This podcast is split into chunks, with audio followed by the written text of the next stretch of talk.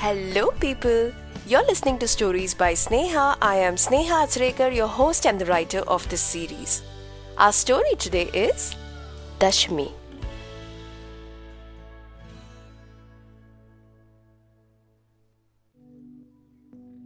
It's Paush Dashmi today. Mrs. Roy said we shouldn't plan the bonfire tonight. It's a warm day anyway. Let's do it tomorrow, guys. Nina announced with a failed attempt at hiding her fear.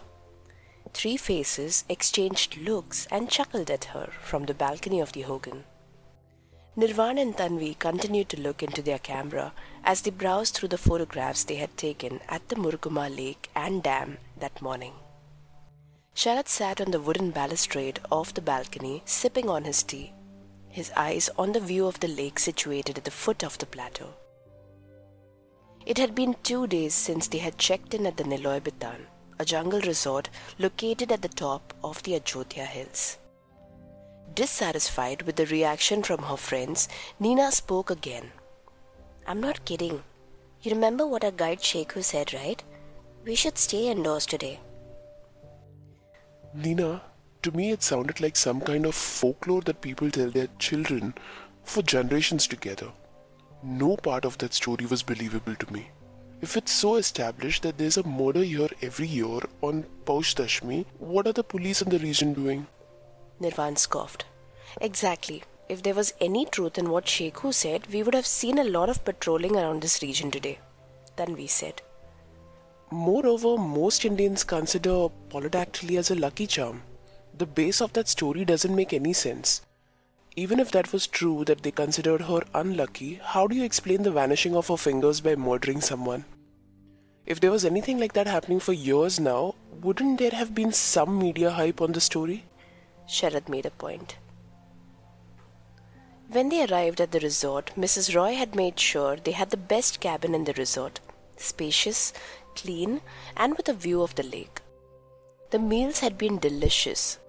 She made orderly arrangements for their five day stay and travel in the region and sent Sheikhu along with his jeep to drive them to various tourist spots. That morning, he had narrated a strange tale associated with the region when they had visited the lake. Many years ago, a tribal couple stayed in a small hut that was located on the ground where Niloy Bitan stands now. On a night of Paush Dashmi one year, the couple was blessed with a child. Their happiness, however, was jinxed. Firstly, because it was a girl child, and secondly, when they discovered that the child was born with 12 fingers. The tribes considered Paush as an inauspicious month. I wonder what atrocities the child may have faced during her childhood. They'd named her Mahua. When Mahua was a little older, the children in their community would often spurn her from playing with them. It was her birthday that day. When she tried to participate in one of the games that the other children were playing, she had a spat with one of the kids. Mahua was so angry that when the children began to retreat to their houses, she picked up a pebble and aimed it at the boy who had annoyed her. She then began to run away, but the boy dodged her and caught up with her. A physical squabble followed between the kids then, and before she knew it, Mahua had pushed the boy down the plateau. Frightened, the girl ran home. Her mother was shocked to know about what had happened as the girl sobbed out the story. She began to beat Mahua hysterically, blaming the child for all their misfortunes. The next day, however, a weird thing happened. Mahua woke up to only five fingers on both her hands. Her happiness knew no bounds. She ran out to her mother excitedly and showed off her hands. The village had been grieving at this time about the boy's death who had fallen down the plateau on the previous night. Mahua's parents ushered her inside their hut and rejoiced. Over the next year, however, the little girl's fingers began to grow. Mahua was disappointed and so were her parents. Her mother decided to take Mahua to Hakimji, an old man who the tribes considered had magical powers. The parents confided in him about the happenings of the previous year. A lot of chance later, Hakimji came up with a crimson colored potion for Mahua. The next piece of advice, however, made Mahua's parents shudder. Mahua would have to kill one person every year on her birthday and consume just a drop of the potion after the killing. If she failed to do so in any of the coming years, she would have to live with the 12 fingers forever. Sheku sighed and looked at the expressions of the four tourists. Only Nina looked impacted. He continued to look at her and almost whispered, Every year on Paush Dashmi, Mahua still kills one person in the region. It always looks like an accident, but the people of this place know what's really going on. You mean this is a recent story? She's still alive? Nina asked, surprised. Sharad, Nirvan, and Tanvi stared back at Nina. Did she really believe that story? It's very recent, madam. It's been happening since 50 to 60 years. Nobody comes to this lake on Paush Dashmi. They say Mahua takes a bath here to cleanse herself after the murder. Only then her extra fingers drop off the next day. Sheku said in a telltale manner. And you guys still have a dam built here that provides water to your households every day. Come on, Sheku, give us something more believable. Sharad scorned and threw his cigarette butt into the lake. I'm not lying, sir. It is safest to stay indoors tonight. Sheku asserted. Mrs. Roy had insisted on the same. The lady owner of Niloy Bitan had seemed very usual all this while. An old lady in her late fifties, always draped in a cotton sari and heavy woolens, a slate grey overcoat, black gloves, and gaudy red socks in her feet that slid into slippers made of tanned leather, Mrs. Roy had been the perfect host. Today, however, there was an uncanny trait in her behavior that had alarmed Nina. When they had returned from their trip to the dam, Nina had requested Mrs. Roy for arrangements to be made for a bonfire they planned to have that night in the front yard of their hogan. Mrs. Roy had very vehemently refused to help with the request and warned Nina to make sure her friends didn't step out of the cabin tonight.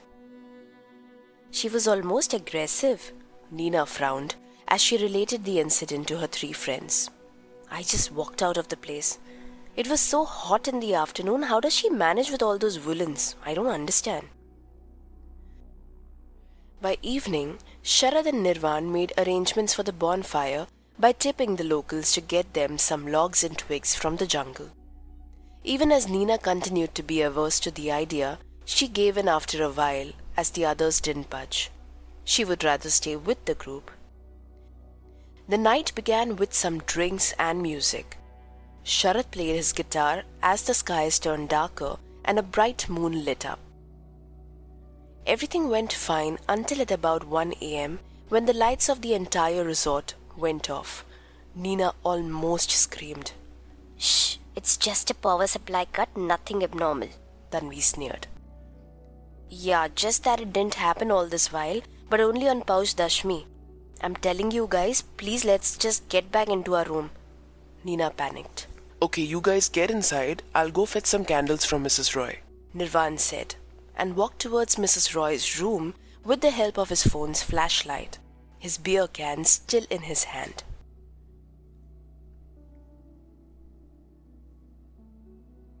When Nirvan reached Mrs. Roy's room, he found her in the veranda of her cottage, fidgeting with a few wires near the electric box. She turned around to face Nirvan as he called out to her. Oh, Mr. Nirvan, can you check these wires for me? I can't seem to find the right socket. You won't need candles if you can help me with this. Mrs. Roy smiled. Sure, I can check that. Could you please hold this for me? Nirvan asked, handing over his phone to Mrs. Roy. He placed his beer can on one of the steps nearby. Just as he was about to plug the wire into the right socket, Mrs. Roy picked up the can of beer and hurled it at the socket, emptying the liquid on it. Nirvan was in a fraction of a minute thrown a few feet away, electrocuted to death. Mrs. Roy grinned triumphantly and walked back into her room. A small glass bottle almost smiled back at her from behind a book on the top of her bookshelf. She took the bottle in her gloved hands, pulled out the cork, and took a tiny sip from the dark potion it contained. She placed the bottle back on the shelf and took her gloves off. She looked at the six fingers each on both of her hands. Her smile broadened. This will change before the sun rises in a few hours, she thought. She walked outside her room to fix the power supply of the resort. She took one last look at the dead man outside her hogan, walked back into her room, and shut the door of her cabin. A loosened nameplate on the door of her cabin shook as if with laughter, rejoicing over the ghastly victory of Mrs. Mahua Niloy Roy.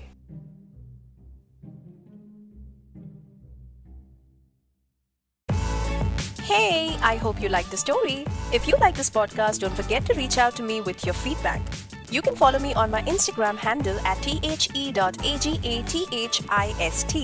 If you have a story to tell, drop me an email on storiesbysneha at gmail.com. I'll see you soon with the next story, only on Stories by Sneha.